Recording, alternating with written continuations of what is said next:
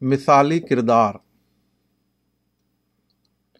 پیغمبر اسلام صلی اللہ علیہ وسلم باویس اپریل پانچ سو اکہتر عیسوی کو عرب میں پیدا ہوئے اور آٹھ جون چھ سو بتیس عیسوی کو آپ کی وفات ہوئی۔ آپ نہایت تندرست اور طاقتور تھے۔ بچپن سے یہ حال تھا کہ جو دیکھتا کہہ اٹھتا۔ ان لحاد الغلام لشا انن بڑے ہوئے تو آپ کی شخصیت اور زیادہ نمایاں ہو گئی۔ آپ کو دیکھنے والے آپ سے مرعوب ہو جاتے۔ اسی کے ساتھ اتنے نرم اور شیریں زبان تھے کہ تھوڑی دیر بھی جو شخص آپ کے قریب رہتا، آپ سے محبت کرنے لگتا۔ برداشت، سچائی، معاملہ فہمی، حسن سلوک آپ کے اندر کامل درجے میں پایا جاتا تھا۔ خلاصہ یہ کہ آپ اس انسانی بلندی کی اعلیٰ ترین مثال تھے جس کو نفسیات کی اصطلاح میں متوازن شخصیت یعنی بیلنسڈ پرسنالٹی کہا جاتا ہے۔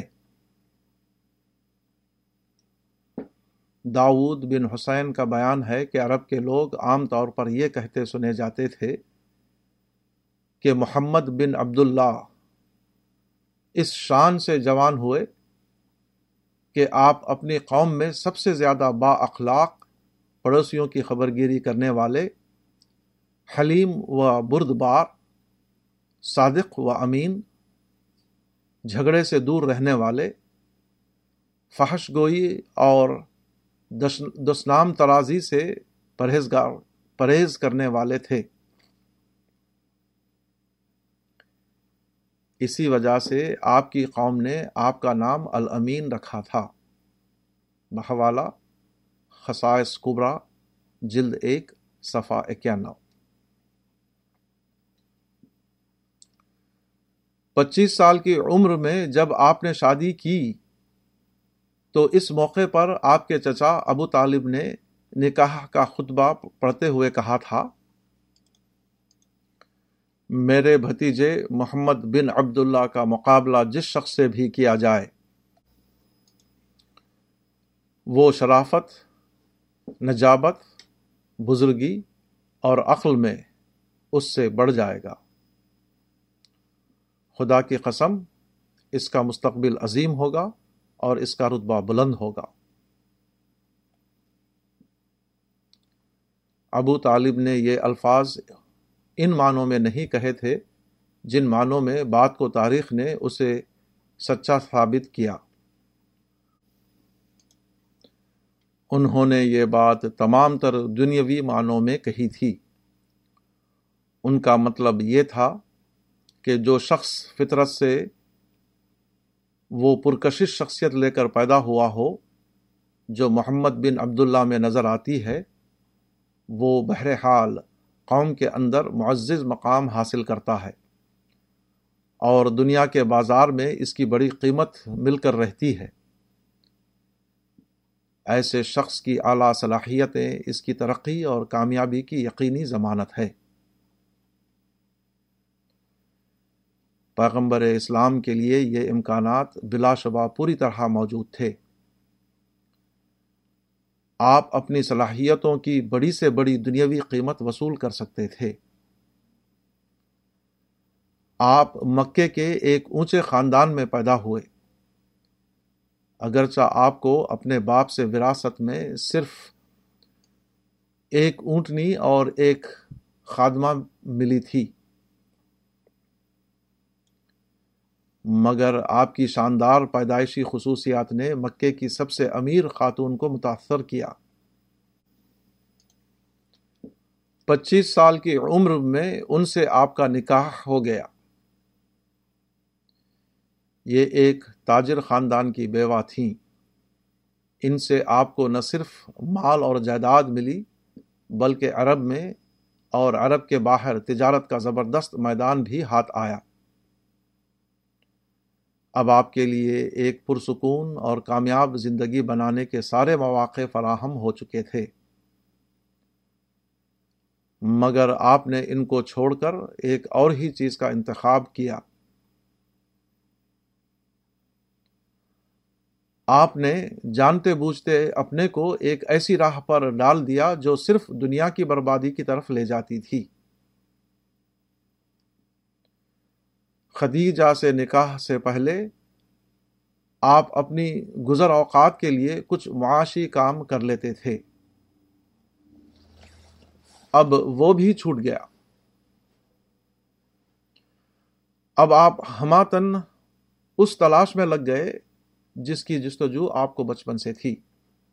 یہ کہ سچائی کیا ہے۔ آپ گھنٹوں بیٹھ، بیٹھے ہوئے زمین و آسمان پر غور کرتے رہتے۔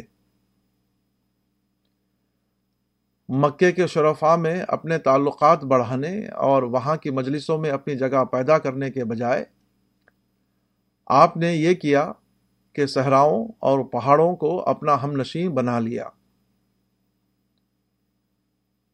مکے سے تین میل کے فاصلے پر ایک پہاڑی سلسلہ ہے۔ جس میں ایک کوہ ہے، جس کا نام ہرا ہے۔ آپ ستو اور پانی لے کر وہاں چلے جاتے۔ پہاڑ کے سنسان ماحول میں زندگی کی حقیقت پر غور کرتے۔ زمین و آسمان کے پیدا کرنے والے سے دعائیں مانگتے کہ میرے رب، تو اپنے آپ کو میرے اوپر ظاہر کر دے۔ سچائی کیا ہے مجھ کو بتا دے۔ جب پانی کی مشک خالی ہو جاتی اور ستو ختم ہو جاتا تو گھر واپس آتے تاکہ دوبارہ اسی طرح کھانے پینے کا سامان لے کر قدرت کے اس ماحول میں لوٹ جائیں جہاں صحرا اور درخت تھے۔ پہاڑ اور آسمان کی پرسکون فضائیں تھیں۔ آپ کی بے چین طبیعت انسانی ہنگاموں میں اپنے سوال کا جواب نہ پا سکی تھی۔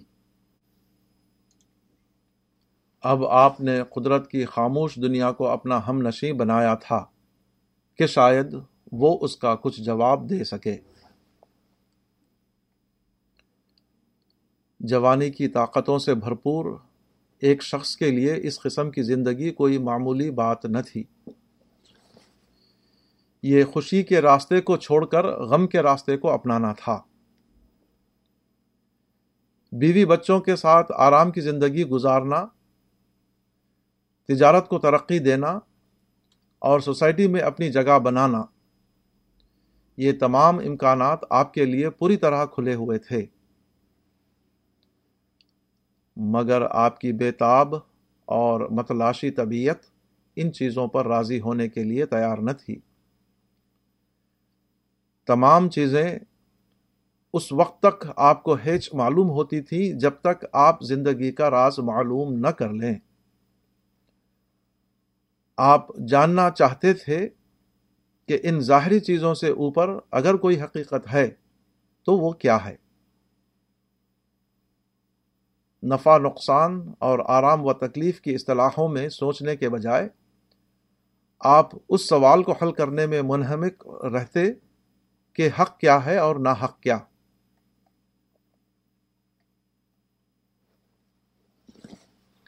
پیغمبر اسلام کی زندگی کا یہی وہ پہلو ہے جس کو قرآن میں ان لفظوں میں بیان کیا گیا ہے۔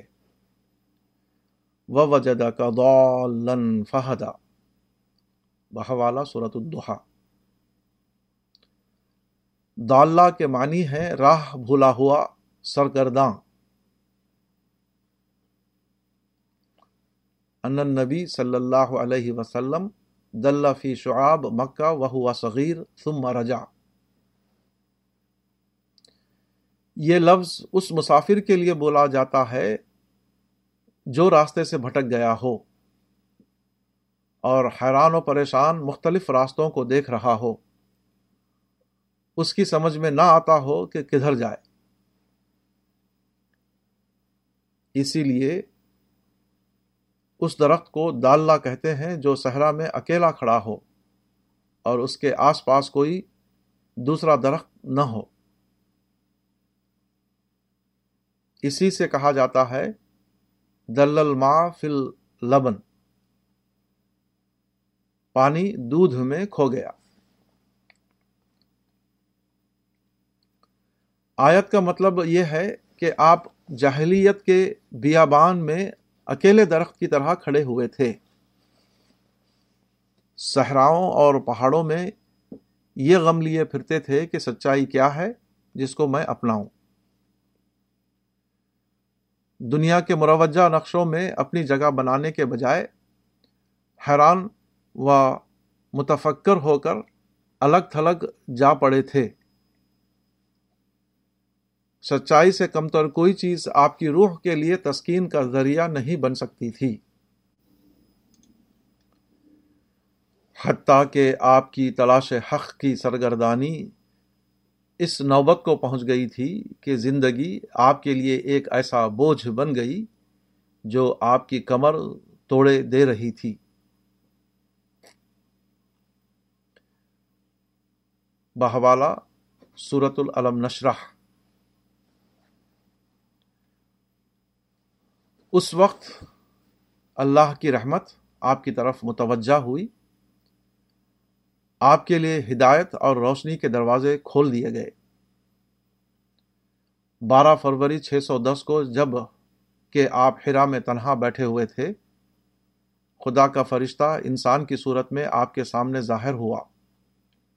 اور خدا کی طرف سے آپ کو وہ کلمات سکھائے جو قرآن کی سورہ نمبر چھیانو کی ابتدا میں درج ہے۔ آپ کی تلاش نے بلاخر اپنا جواب پا لیا۔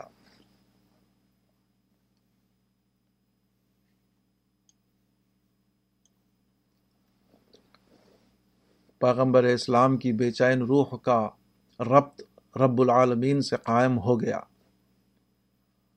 خدا نے آپ کو نہ صرف ہدایت دی بلکہ اپنے نمائندہ خاص کی حیثیت سے چن لیا۔ آپ کے اوپر خدا کا کلام اترنے لگا۔ آپ کی نبوت کی یہ مدت تیئیس سال تک پھیلی ہوئی ہے۔ اس مدت میں خدا کی کتاب قرآن مکمل طور پر آپ کے اوپر اتاری گئی۔ پیغمبر اسلام نے اپنی مشکل زندگی کے چالیسویں سال میں سچائی دریافت کر لی۔ مگر یہ سچائی آپ کے لیے کوئی آسان سودا نہ تھی۔ اس سچائی کا مطلب یہ تھا کہ آدمی ایک عظیم تر خدا کی زد میں ہے۔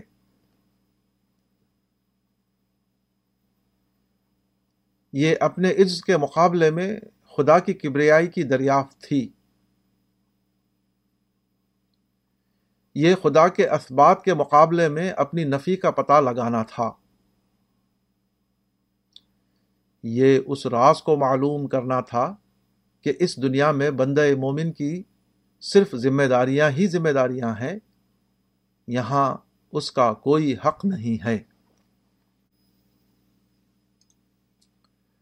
سچائی کی دریافت کے بعد پیغمبر اسلام کے لیے زندگی کے معنی کیا تھے؟ اس کا اندازہ کرنے کے لیے یہاں صرف ایک حدیث نقل کی جاتی ہے۔ آپ نے ایک بار فرمایا، میرے رب نے مجھے نو باتوں کا حکم دیا ہے۔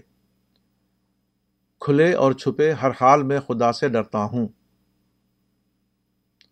غصے میں ہوں یا خوشی میں، ہمیشہ انصاف کی بات کہوں۔ محتاجی اور امیری دونوں حالتوں میں اعتدال پر قائم رہوں۔ جو مجھ سے کٹے، میں اس سے جڑوں۔ جو مجھے محروم کرے میں اسے دوں۔ جو مجھ پر ظلم کرے میں اس کو معاف کر دوں۔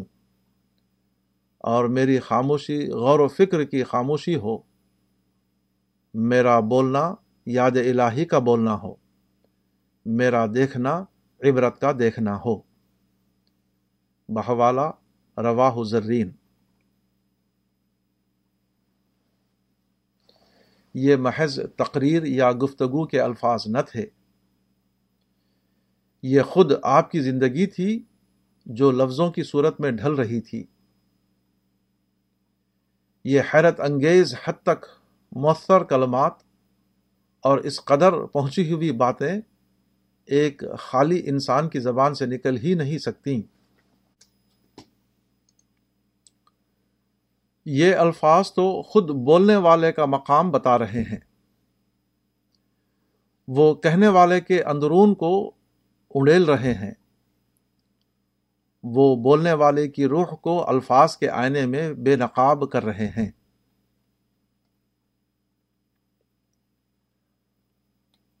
آپ کی زندگی اگرچہ نبوت ملنے سے پہلے بھی اسی قسم کی تھی، مگر وہ تمام تر فطرت کے زور پر تھی۔ اب سچائی کی دریافت نے اس کو شعور کا درجہ دے دیا۔ جو کردار اب تک طبعی تقاضے کے تحت ظاہر ہوتا تھا، اب وہ ایک سوچے سمجھے ذہن کا ارادی جز بن گیا۔ یہ کسی بندے خدا کا وہ مقام ہے جہاں دنیاوی تقاضے انتہائی حد تک گھٹ کر صرف بقدر حاجت رہ جاتے ہیں۔ آدمی کی جینے کی سطح عام انسانوں سے مختلف ہو جاتی ہے۔ اس کا جسم اسی ظاہری دنیا میں ہوتا ہے، مگر نفسیاتی اعتبار سے وہ ایک اور دنیا میں زندگی گزارنے لگتا ہے۔ ایک روایت کے مطابق پیغمبر اسلام نے فرمایا عقل مند شخص کے لیے لازم ہے کہ اس پر کچھ گھڑیاں گزریں۔ ایسی گھڑی جبکہ وہ اپنے رب سے باتیں کرے۔ ایسی گھڑی جبکہ وہ اپنی ذات کا محاسبہ کرے۔ ایسی گھڑی جبکہ وہ خدا کی تخلیق میں غور کر رہا ہو۔ اور ایسی گھڑی جبکہ وہ کھانے پینے کی ضرورتوں کے لیے وقت نکالے۔ بحوالہ رواہ ابن حبان فی صحیحہ والحاکم۔ وقال صحیح الاسناد ان ابی ذر غفاری۔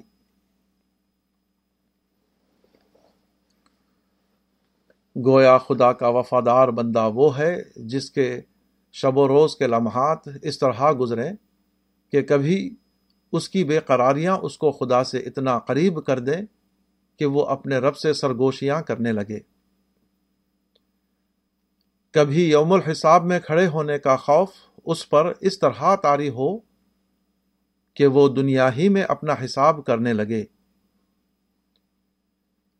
کبھی کائنات میں خدا کی کاریگری کو دیکھ کر وہ اس میں اتنا مہو ہو کہ اس کے اندر اس کو خالق کے جلوے نظر آنے لگے۔ اس طرح گویا خدا سے ملاقات اپنے آپ سے ملاقات اور کائنات سے ملاقات میں اس کے لمحات گزر گزر رہے ہوں۔ اور بدرجہ حاجت وہ کسی وقت کھانے پینے کے لیے بھی اپنے کو فارغ کر لیا کرے۔ یہ الفاظ دور کے کسی انسان کا تعارف نہیں ہے۔ اس میں خود پیغمبر اسلام کی اپنی شخصیت بول رہی ہے۔ اس سے معلوم ہوتا ہے کہ آپ کے ظاہری جسم کے اندر جو مومنانہ روح تھی، اس میں ہر وقت کس قسم کے طوفان اٹھتے رہتے تھے؟ آپ کی زندگی کس قسم کی ساعت کے درمیان گزر رہی تھی؟ حقیقت یہ ہے کہ جو شخص خود ان گھڑیوں کا تجربہ کر رہا ہو، وہ کبھی اتنے اعلی الفاظ میں اس بات کو بیان ہی نہیں کر سکتا۔ یہ ایک ایسی روح سے نکلے ہوئے کلمات ہیں جس نے ان کیفیات کو خود کمال درجے میں پایا تھا، جس کو وہ لفظوں کے ذریعے دوسروں پر کھول رہا تھا۔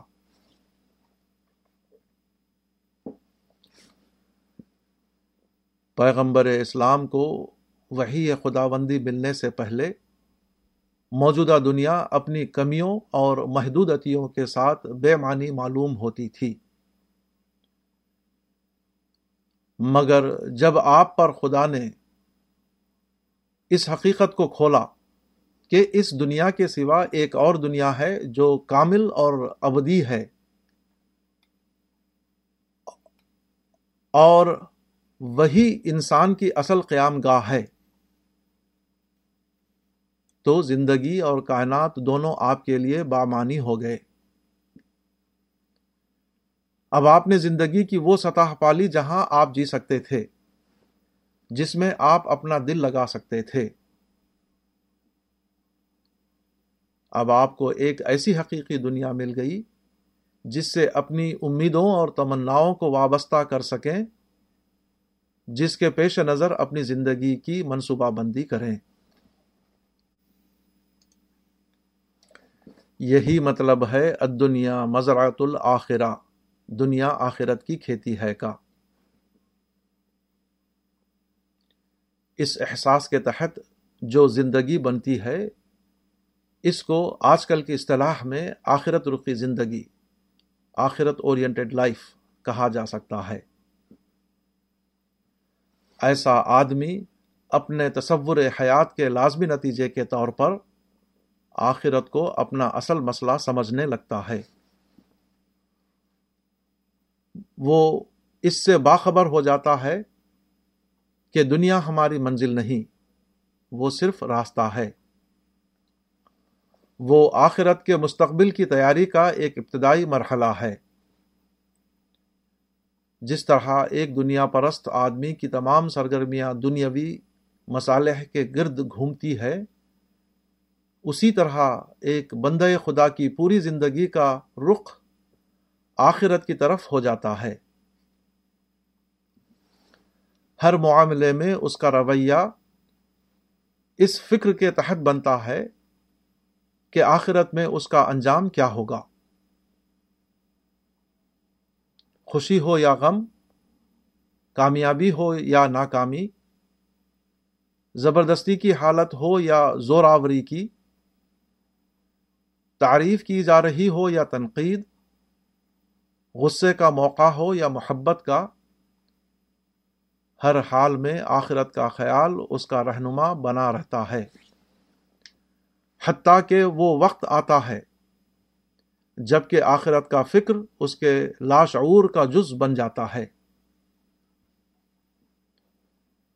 اگرچہ اب بھی وہ بشریت سے خالی نہیں ہوتا۔ مگر اس کا ذہن انہی امور میں چلتا ہے جو آخرت سے تعلق رکھنے والے ہوں۔ جن باتوں میں آخرت کا کوئی پہلو نہ ہو، ان سے اس کی دلچسپیاں اتنی کم ہو جاتی ہیں کہ بعض اوقات اس کو کہنا پڑتا ہے۔ ان تم عالم بھی امور دنیا کو تم اپنے دنیا کے معاملات کو مجھ سے زیادہ جانتے ہو۔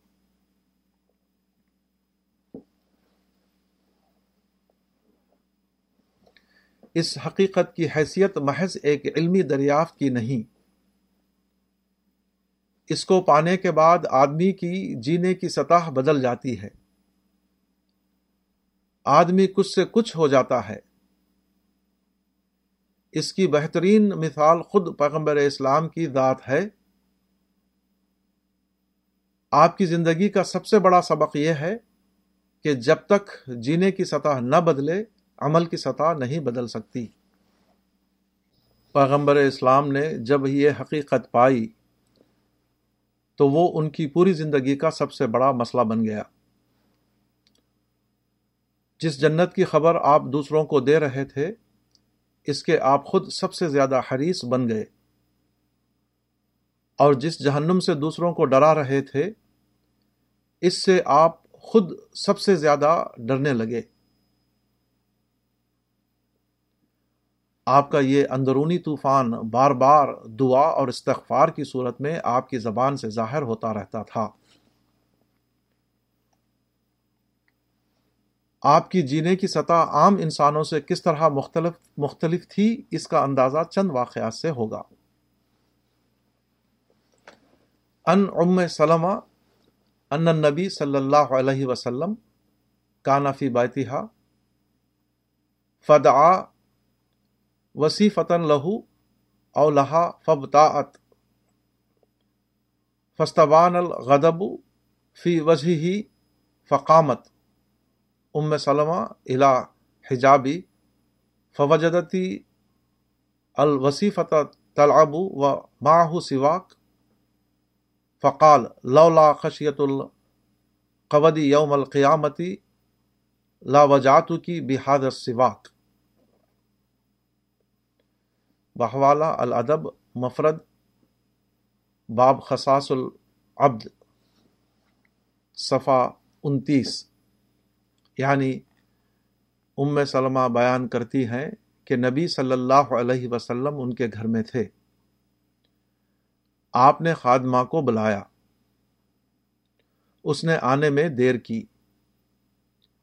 آپ کے چہرے پر غصہ ظاہر ہو گیا۔ ام سلمہ نے پردے کے پاس جا کر دیکھا تو خادمہ کو کھیلتے ہوئے پایا۔ اس وقت آپ کے ہاتھ میں ایک مسواک تھی۔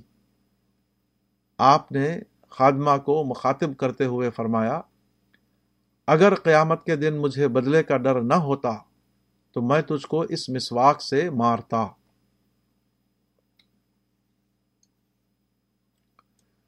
بدر کی جنگ رمضان دو ہجری کے بعد جو لوگ قیدی بن کر آئے، وہ آپ کے بدترین دشمن تھے۔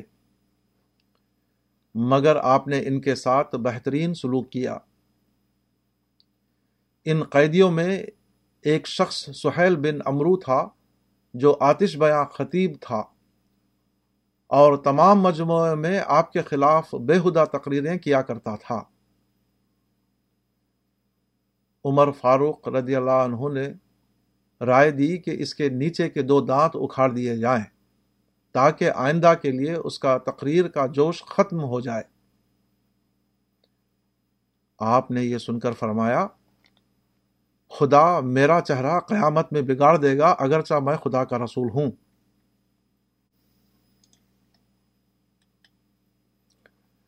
پیغمبر اسلام عام انسانوں کی طرح ایک انسان تھے۔ خوشی کی بات سے آپ کو خوشی ہوتی تھی اور غم کی بات سے آپ غمگین ہوتے تھے۔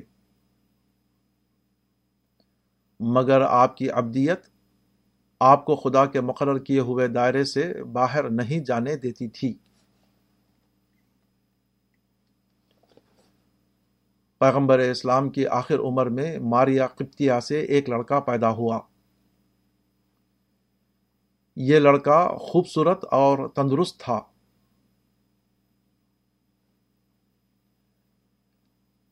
اس کا نام آپ نے اپنے بزرگ ترین جد امجد کے نام پر ابراہیم رکھا۔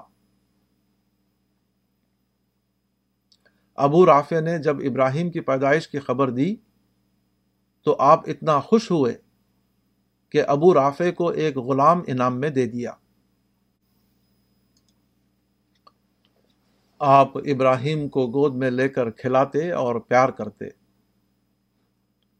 عرب قاعدے کے مطابق ابراہیم کو ایک دایا، ام بردہ بنت المنظر بن زید انصاری کے حوالے کیا گیا تاکہ وہ دودھ پلائیں۔ یہ دایا ایک لوہار کی بیوی تھی ان کے چھوٹے سے گھر میں اکثر بھٹی کا دھواں ہوتا رہتا۔ آپ لڑکے کو دیکھنے کے لیے لوہار کے گھر جاتے اور وہاں دھواں آپ کی آنکھ اور ناک میں گھستا رہتا اور آپ انتہائی نازک تباہ ہونے کے باوجود اس کو برداشت کرتے۔ ابراہیم ابھی ڈیڑھ سال کے ہوئے تھے کہ ہجرت کے دسویں سال، جنوری چھ سو بتیس، ان کا انتقال ہو گیا۔ آپ بیٹے کی موت کو دیکھ کر رونے لگے۔ ان واقعات میں پیغمبر اسلام ایک عام انسان کی طرح نظر آتے ہیں۔ ان کے جذبات، ان کی حسرتیں ویسی ہی ہیں جیسے ایک عام باپ کی ہوتی ہیں۔ مگر اس کے باوجود خدا کا دامن آپ کے ہاتھ سے چھوٹنے نہیں پاتا۔ آپ غم زدہ ہیں، مگر زبان سے نکل رہا ہے۔ واللہ یا ابراہیم، انا بفراق کا لمحزون تب کل عین و یحزن القلب، ولا نقول ما یسخت الرب۔ یعنی خدا کی قسم، اے ابراہیم، ہم تمہاری موت سے غمگین ہیں۔ آنکھ رو رہی ہے، دل دکھی ہے۔ مگر ہم کوئی ایسی بات نہ کہیں گے جو رب کو ناپسند ہو۔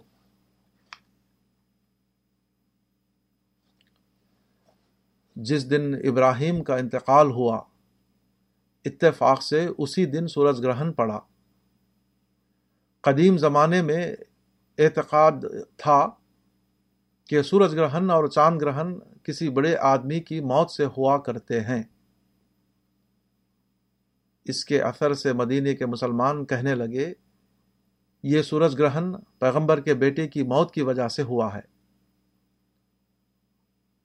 آپ کو یہ بات بہت ناپسند ہوئی، کیونکہ یہ انسان کی عاجزانہ حیثیت کے خلاف تھی۔ آپ نے لوگوں کو جمع کر کے تقریر کی۔ آپ نے فرمایا ان الشمس والقمر لا يخسفان الموت احد من الناس ولكنهما آیتان من آیات اللہ فیضا رائے تموہا فصلو یعنی سورج چاند میں کسی انسان کی موت سے گرہن نہیں لگتا۔ وہ اللہ کی نشانیوں میں سے دو نشانیاں ہیں۔ جب تم ایسا دیکھو تو نماز پڑھو۔ آپ کا ایک واقعہ تاریخ ان لفظوں میں بتاتی ہے۔ روا ان کانا فی سفر و امرن اصحاب بصلاح شات فقال رجل، یا رسول اللہ علیہ دبہ وقال آخر، علیہ صلخہ وقال آخر علیہ تبخہ فقال علیہ السلام و علیہ جمع الحتم فقالو یا رسول اللہ نقفی کل عمل قال علم تو ان کم تکفوننی ولیکن اکرہ ان اتمیز علیکم، ان اللہ سبحانہ و تعالی یکرہ من عبدہ ان یراہ متمیز بین اصحابہ یعنی ایک بار آپ سفر میں تھے۔ آپ نے اپنے ساتھیوں سے ایک بکری تیار کرنے کا حکم دیا۔ ایک شخص بولا، میں اس کو دبا کروں گا۔ دوسرے نے کہا، اس کی کھال اتاروں گا۔ تیسرے نے کہا، میں اس کو پکاؤں گا۔ رسول اللہ صلی اللہ علیہ وسلم نے فرمایا، میں لکڑی جمع کروں گا۔ لوگوں نے کہا، اے خدا کے رسول، ہم سب کام کر لیں گے۔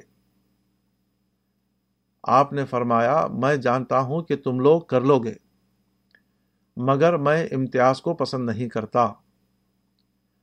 اللہ کو یہ پسند نہیں کہ اس کا کوئی بندہ اپنے ساتھیوں کے درمیان امتیاز کے ساتھ رہے۔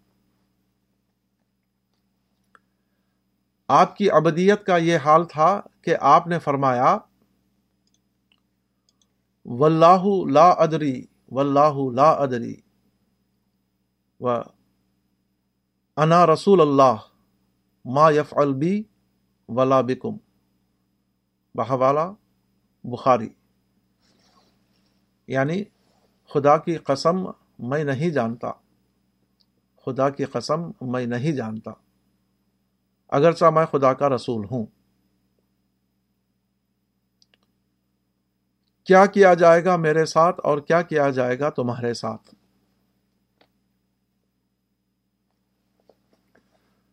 ابو ذر غفاری بتاتے ہیں، ایک روز میں ایک مسلمان صحابی کے پاس بیٹھا ہوا تھا۔ ان کا رنگ کالا تھا۔ کسی ضرورت سے میں نے ان کو خطاب کیا تو میری زبان سے نکل گیا، یا ابن سودا اے کالے رنگ والے۔ نبی صلی اللہ علیہ وسلم نے سنا تو سخت ناپسند کیا اور کہا، پیمانہ پورا بھر، پیمانہ پورا بھر۔ یعنی سب کو ایک پیمانے سے دو، ایسا نہ کرو کہ کسی کو اچھے الفاظ کے ساتھ خطاب کرو اور کسی کو برے الفاظ کے ساتھ۔ انسان اور انسان کے درمیان امتیاز نہ کرو۔ پھر آپ نے فرمایا لیے ابن البیدا علا ابن سودا فضل۔ یعنی کسی گورے کو کسی کالے پر کوئی فضیلت نہیں۔ ابو ذر غفاری کو اس تنبیہ کے بعد فی الفور اپنی غلطی کا احساس ہوا۔ وہ شدت خوف سے زمین پر لیٹ گئے اور اس شخص سے کہا کم فتح علیہ قدی، کھڑا ہو اور میرے چہرے کو اپنے پیروں سے مسل دے۔ ایک روز نبی صلی اللہ علیہ وسلم نے ایک مالدار مسلمان کو دیکھا۔ وہ اپنے پاس بیٹھے ہوئے ایک غریب مسلمان سے بچنے کی کوشش کر رہا ہے اور اپنے کپڑے سمیٹ رہا ہے۔ آپ نے فرمایا اکشیت یادو الہ کا فخر ہو کیا تم کو ڈر ہے کہ اس کی غریبی تم کو لپیٹ جائے گی؟ بہوالا غزالی احیاء العلوم الدین۔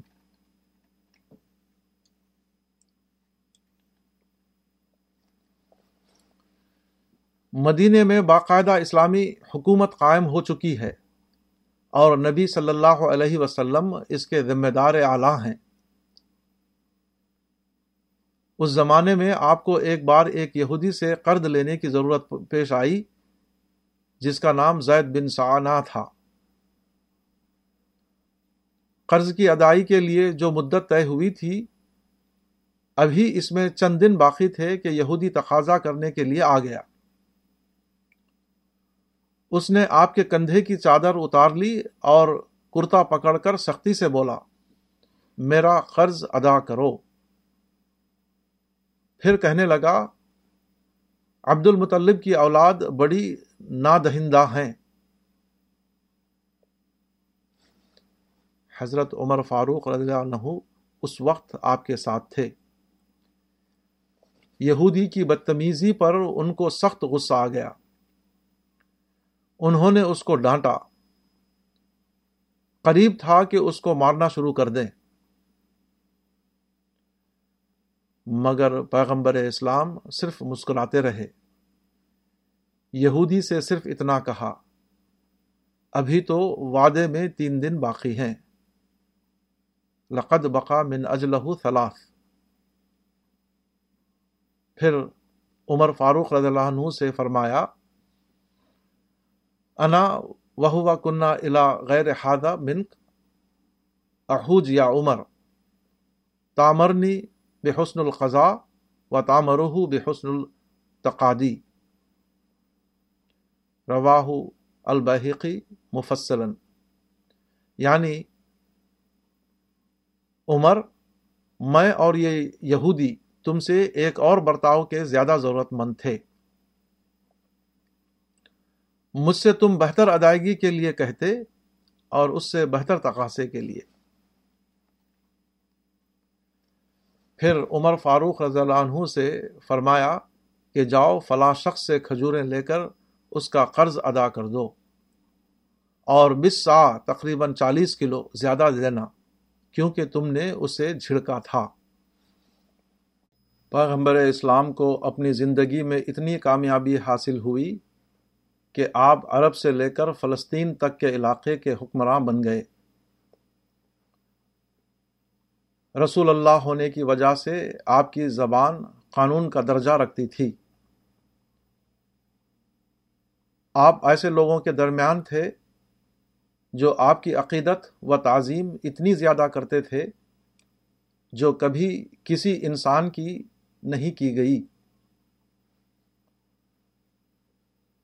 خدیبیہ کی بات چیت کے موقع پر عروا بن مسعود قریش کے سفیر کی حیثیت سے آئے تو وہ یہ دیکھ کر حیران رہ گئے کہ جب آپ وضو کرتے ہیں تو لوگ دوڑ پڑتے ہیں کہ آپ کا غسالہ زمین پر گرنے سے پہلے ہاتھ پر لے لیں اور اس کو تبرک کے طور پر جسم پر ملیں۔ انس رضی اللہ عنہ کہتے ہیں کہ انتہائی محبت کے باوجود ہم لوگ آنکھ بھر کر آپ کو نہیں دیکھ سکتے تھے۔ مغیرہ کہتے ہیں کہ کسی صحابی کو آپ کی رہائش گاہ پر دستک دینے کی ضرورت ہوتی تو وہ ناخون سے دروازہ کھٹکھٹاتا تھا۔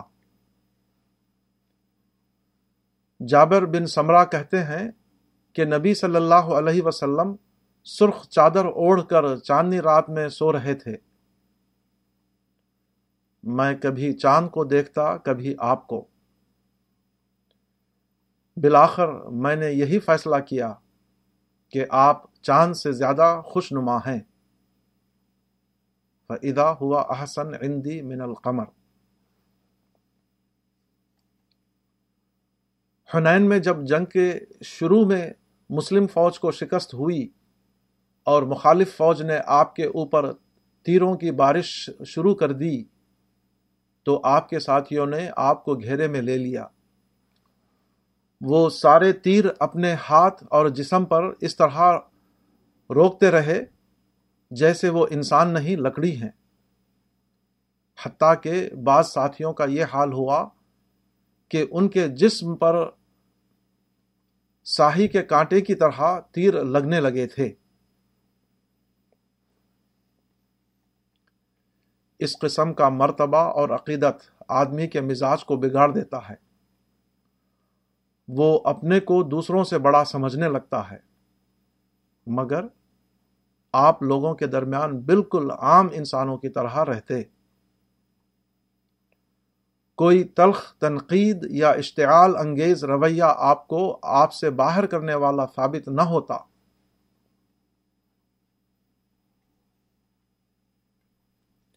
صحیحین میں حضرت انس رضی اللہ عنہ سے منقول ہے کہ ایک دیہاتی آیا۔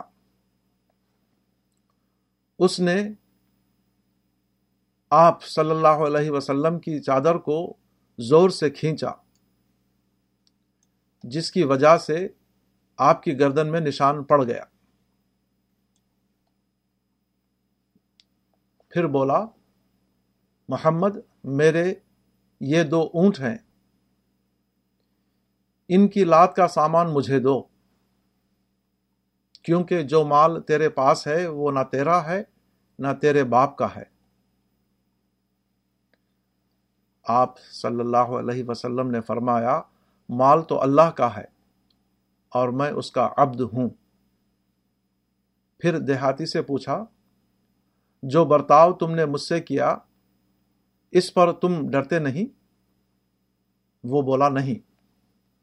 آپ نے پوچھا کیوں؟ اس نے کہا، مجھے معلوم ہے کہ تم برائی کا بدلہ برائی سے نہیں دیتے۔ آپ صلی اللہ علیہ وسلم یہ سن کر ہنس پڑے اور حکم دیا کہ دیہاتی کو ایک اونٹ کا بوجھ، جو اور ایک کی کھجوریں دے دی جائیں۔ آپ پر خدا کی حیبت اتنی تاری رہتی کہ آپ بالکل عجز اور بندگی کی تصویر بنے رہتے تھے۔ بہت کم بولتے، چلتے تو جھک کر چلتے، تنقید سے کبھی خفا نہ ہوتے۔ کپڑا پہنتے تو فرماتے کہ میں خدا کا بندہ ہوں اور بندوں کی طرح لباس پہنتا ہوں۔ انما انا عبد البس کما یلبس العبد۔ کھانا کھاتے تو ادب کے ساتھ بیٹھ کر کھاتے۔ اور فرماتے کہ میں بندوں کی طرح کھانا کھاتا ہوں۔ انا اکل کما یا کل ابد اس معاملے میں آپ کے نزاکت احساس کا عالم یہ تھا کہ آپ کے ایک ساتھی نے آپ کو مخاطب کرتے ہوئے ایک بار کہا ماشا اللہ و معاشیتا جو اللہ چاہے اور جو آپ چاہیں۔ یہ سنتے ہی آپ کے چہرے کا رنگ بدل گیا۔ آپ نے درشتی کے ساتھ فرمایا جالتنی للہ ندان کیا تم نے مجھے اللہ کے برابر کر دیا؟ تم کو اس طرح کہنا چاہیے ماشاء اللہ وحدہ، وہ ہوگا جو اللہ چاہے۔ اسی طرح ایک صحابی نے تقریر کرتے ہوئے کہا میں یوتی اللہ و رسول فقد رشد و میں یاسوخ ماں فقد غوا۔ جو اللہ اور رسول کی اطاعت کرے، وہ راہ راست پر ہے اور جو ان دونوں کی نافرمانی کرے، وہ گمراہ ہے۔ آپ صلی اللہ علیہ وسلم نے یہ سن کر فرمایا بے خطیب القوم، انت، تو قوم کا برا خطیب ہے۔ آپ صلی اللہ علیہ وسلم نے پسند نہیں فرمایا کہ اللہ اور رسول کو تسنیا کی ایک ہی ضمیر میں جمع کر دیا جائے۔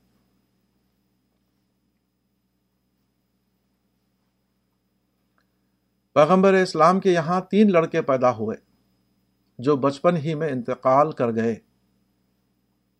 چار صاحبزادیاں بڑی عمر کو پہنچی چاروں حضرت ختیجہ کے بطن سے تھیں۔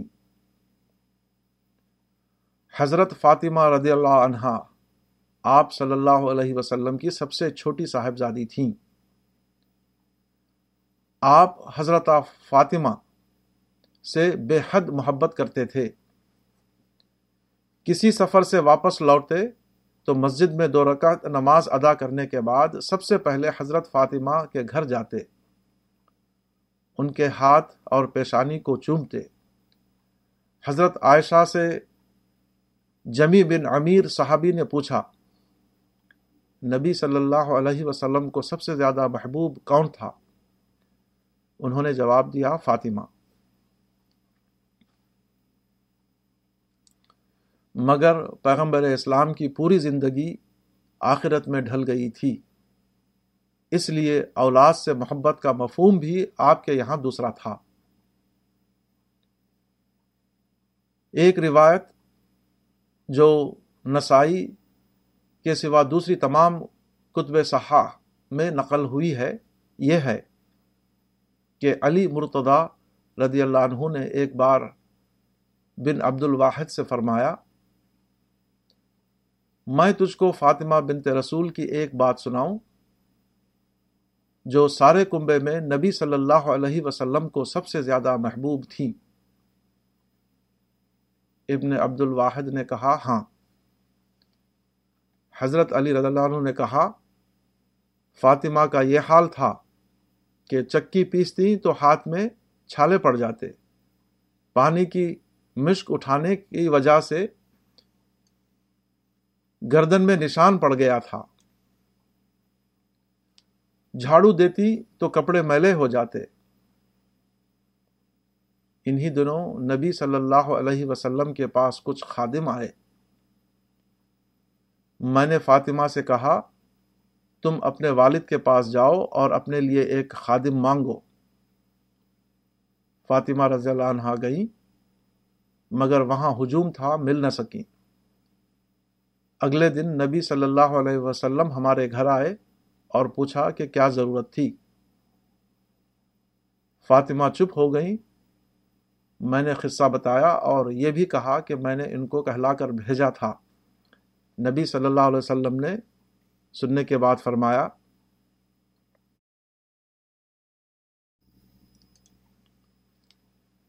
اے فاطمہ، خدا سے ڈرو۔ اپنے رب کے فرائض ادا کرو۔ اپنے گھر والوں کا کام کرو۔ جب بستر پر جاؤ تو تینتیس بار خدا کی تسبیح کرو۔ تینتیس بار خدا کی حمد کرو۔ چونتیس بار خدا کی تکبیر کرو۔ یہ پورا سو ہو گیا۔ یہ تمہارے لیے خادم سے بہتر ہے۔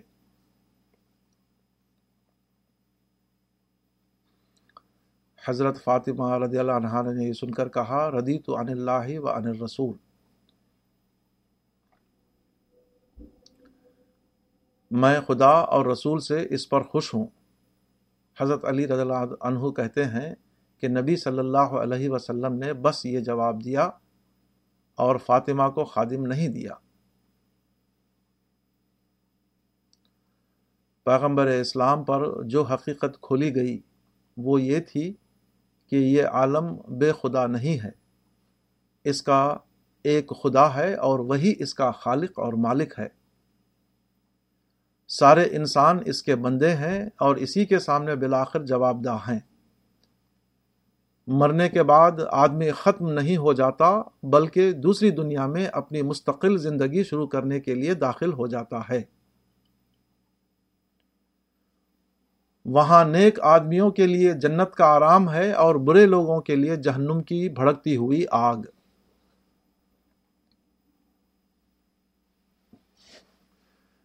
خدا نے جب آپ کو اس حقیقت کا علم دیا، تو یہ بھی حکم دیا کہ سارے انسانوں کو اس حقیقت سے آگاہ کر دو۔ مکے کے کنارے صفا نام کی ایک چٹان تھی۔ جو اس زمانے میں عوامی اجتماعات کے لیے قدرتی سٹیج کا کام دیتی تھی۔ آپ نے صفا پر چڑھ کر لوگوں کو پکارا۔ لوگ جمع ہو گئے تو آپ نے تقریر کی۔ آپ نے خدا کی عظمت بیان کرنے کے بعد کہا، واللہ لا تموتن کما تنامون ولا تبعثن کما تستيقظون ولا تحاسبن بما تعملون ولا تجزون بالاحسان احسانا وبالسوء سوءا وانها لجنه ابدا او انار ابدن جمہورہ قطب العرب۔ یعنی خدا کی قسم تمہیں مرنا ہے جس طرح تم سوتے ہو، اور پھر تم کو اٹھنا ہے جس طرح تم جاگتے ہو۔ اور ضرور تم سے حساب لیا جائے گا جو تم کرتے ہو، اور پھر اچھے کام کا اچھا بدلہ ہے اور برے کام کا برا بدلہ۔ اور اس کے بعد یا تو ہمیشہ کے لیے باغ ہے یا ہمیشہ کے لیے آگ۔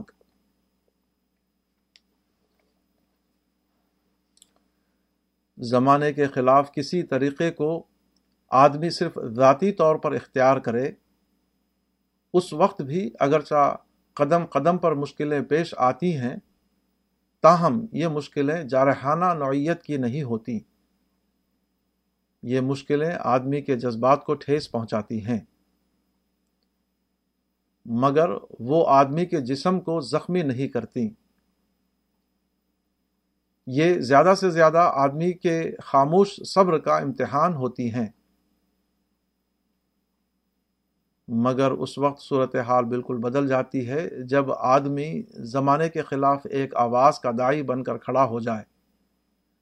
جب وہ دوسروں سے کہنے لگے کہ یہ کرو اور وہ نہ کرو۔ پیغمبر اسلام صرف ایک بند مومن نہ تھے۔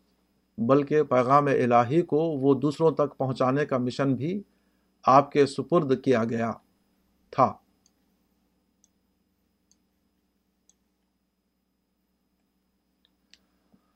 آپ کی اس دوسری حیثیت نے آپ کو پورے عرب قوم سے ٹکرا دیا۔ فاقہ سے لے کر جنگ تک سخت ترین حالات پیش آئے۔ مگر تیئیس سال کی پوری زندگی میں آپ مکمل طور پر انصاف اور تقوا پر قائم رہے۔ اس کی وجہ یہ نہیں تھی کہ آپ کے اندر انسانی جذبات نہیں تھے۔ اصل یہ ہے کہ خدا کے خوف نے آپ کو پابند بنا رکھا تھا۔ ہجرت کے تیسرے سال مکے کے مخالفین نے مدینہ پر چڑھائی کی۔ اور وہ مورکہ پیش آیا جس کو غزو عہد عہد کہا جاتا ہے۔ اس جنگ میں ابتدان مسلمانوں نے فتح پائی۔ مگر اس کے بعد آپ کے بعض ساتھیوں کی غلطی سے دشمنوں کو موقع مل گیا اور انہوں نے پیچھے سے حملہ کر کے جنگ کا نقشہ بدل دیا۔ یہ بڑا بھیانک منظر تھا۔ آپ کے اکثر ساتھی میدان جنگ سے بھاگنے لگے۔ یہاں تک کہ آپ مسلح دشمنوں کے نرغے میں تنہا ہو گئے۔ مخالف ہجوم بھوکے بھیڑیے کی طرح آپ کی طرف بڑھ رہا تھا۔ آپ صلی اللہ علیہ وسلم نے اپنے ساتھیوں کو پکارنا شروع کیا۔ عباد اللہ۔ خدا کے بندوں میری طرف آؤ۔ من رجل یشرا لنا نفسہ۔ کون ہے جو ہمارے لیے اپنی جان قربان کرے؟ کون ہے جو ان ظالموں کو مجھ سے ہٹائے؟ وہ جنت میں میرا رفیق ہوگا۔ بحوالہ صحیح مسلم۔ وہ کیسا ہولناک سما ہوگا جب خدا کے رسول کی زبان سے اس قسم کے الفاظ نکل رہے تھے۔ اگرچہ آپ کے ساتھیوں میں سے ایک تعداد نے آپ کی پکار پر لبیک کہی، مگر اس وقت اتنا انتشار کا عالم تھا کہ آپ کے جان نثار بھی آپ کو پوری طرح بچانے میں کامیاب نہ ہو سکے۔ اتبا ابن ابی وقاص نے آپ کے اوپر ایک پتھر پھینکا۔ یہ پتھر آپ کو اتنے زور سے لگا کہ ہونٹ کچل گئے اور نیچے کے دانت ٹوٹ گئے۔ عبداللہ ابن قمیہ قریش کا مشہور پہلوان تھا۔ اس نے آپ صلی اللہ علیہ وسلم پر شدید حملہ کیا، جس کے نتیجے میں لوہے کی، خود کی دو کڑیاں آپ کے رخسار میں گھس گئیں۔ یہ کڑیاں اتنی گہرائی تک گھسی تھیں کہ ابو عبیدہ ابن الجراح نے جب ان کو نکالنے کے لیے اپنے دانتوں سے پکڑ کر کھینچا تو ابو عبیدہ رضی اللہ عنہ کے دو دانت ٹوٹ گئے۔ ایک اور شخص عبداللہ بن شہاب زہری نے آپ کو پتھر مارا جس سے آپ کی پیشانی زخمی ہو گئی۔ مسلسل خون بہنے سے آپ بے حد کمزور ہو گئے، حتیٰ کہ آپ ایک گڑھے میں گر پڑے۔ میدان میں جب آپ دیر تک نظر نہیں آئے تو مشہور ہو گیا کہ آپ شہید ہو گئے۔ اس دوران میں آپ کے ایک صحابی کی نظر گڑھے کی طرف گئی۔ وہ آپ کو دیکھ کر خوشی میں بول پڑے، رسول اللہ یہاں ہیں۔ آپ نے انگلی کے اشارے سے ان کو منع کیا کہ چپ رہو۔ دشمن کو میری یہاں موجودگی کا علم نہ ہونے دو۔ فا اشارہ الہ رسول اسمت نور الیقین فی سیرت السید المرسلین محمد قدری صفحہ ایک سو تیس۔ ایسے خوفناک حالات میں آپ کی زبان سے قریش کے بعض سرداروں صفوان، سہیل، حارث کے لیے بد دعا کے الفاظ نکل گئے۔ آپ نے کہا، وہ قوم کیسے فلاح پائے گی جو اپنے نبی کو زخمی کرے؟ آپ کی زبان سے اتنی بات بھی اللہ کو پسند نہیں آئی۔ اور جبرائیل خدا کی طرف سے یہ وہی لے کر آ گئے۔ لیے صلاح کا من العمری شعن او یتوب علیہم او یو ادب ہم فن ظالمون۔ بحوالا صورت العال عمران آیت ایک سو اٹھائیس تم کو معاملے کا کوئی اختیار نہیں۔ خدا یا ان کو توبے کی توفیق دے گا یا ان کو عذاب دے گا، کیونکہ وہ ظالم ہیں۔ خدا کی طرف سے اتنی تنبیہ کافی تھی فوراً آپ کا غصہ ٹھنڈا ہو گیا۔ آپ زخموں سے نڈھال ہیں، مگر ظالموں کے حق میں ہدایت کی دعا فرما رہے ہیں۔ آپ کے ایک ساتھی عبداللہ بن مسعود رضی اللہ عنہ کہتے ہیں کہ اس وقت بھی گویا نبی صلی اللہ علیہ وسلم میرے سامنے ہیں۔ آپ اپنی پیشانی سے خون پہنچتے جاتے ہیں اور یہ کہہ رہے ہیں رب فرلی قومی فنحم لعلمون بہوالا صحیح مسلم غزوہ عہد جلد دو صفحہ ایک سو آٹھ۔ خدایا میری قوم کو معاف کر دے کیونکہ وہ نہیں جانتے۔ اوپر جو واقعات نقل کیے گئے وہ اس قسم کے ان بے شمار واقعات میں سے صرف چند ہیں جو حدیث اور سیرت کی کتابوں میں بھرے ہوئے ہیں۔ یہ واقعات بتاتے ہیں کہ پیغمبر اسلام کی زندگی کس طرح انسانی کردار کا معیاری نمونہ تھی۔ یہ واقعات عمل کی زبان میں یہ سبق دیتے ہیں کہ انسان خدا کا بندہ ہے اور اس کو ہر حال میں خدا کا بندہ بن کر رہنا چاہیے۔ خدا اور بندے کے درمیان تعلق کا تقاضا ہے کہ بندے کے دل میں ہر وقت خدا کا اور اس کی آخرت کا طوفان برپا رہے۔ ساری کائنات اس کے لیے یاد الہی کا دسترخوان بن جائے۔ وہ ہر واقعے کو خدا کی نظر سے دیکھے اور ہر چیز میں خدا کا نشان پالے۔ دنیا میں کوئی معاملہ کرتے وقت وہ کبھی یہ نہ بھولے کہ بالآخر سارا معاملہ خدا کے ہاتھ میں جانے والا ہے۔ جہنم کا خوف اس کو انسانوں سے توازے اختیار کرنے پر مجبور کرے۔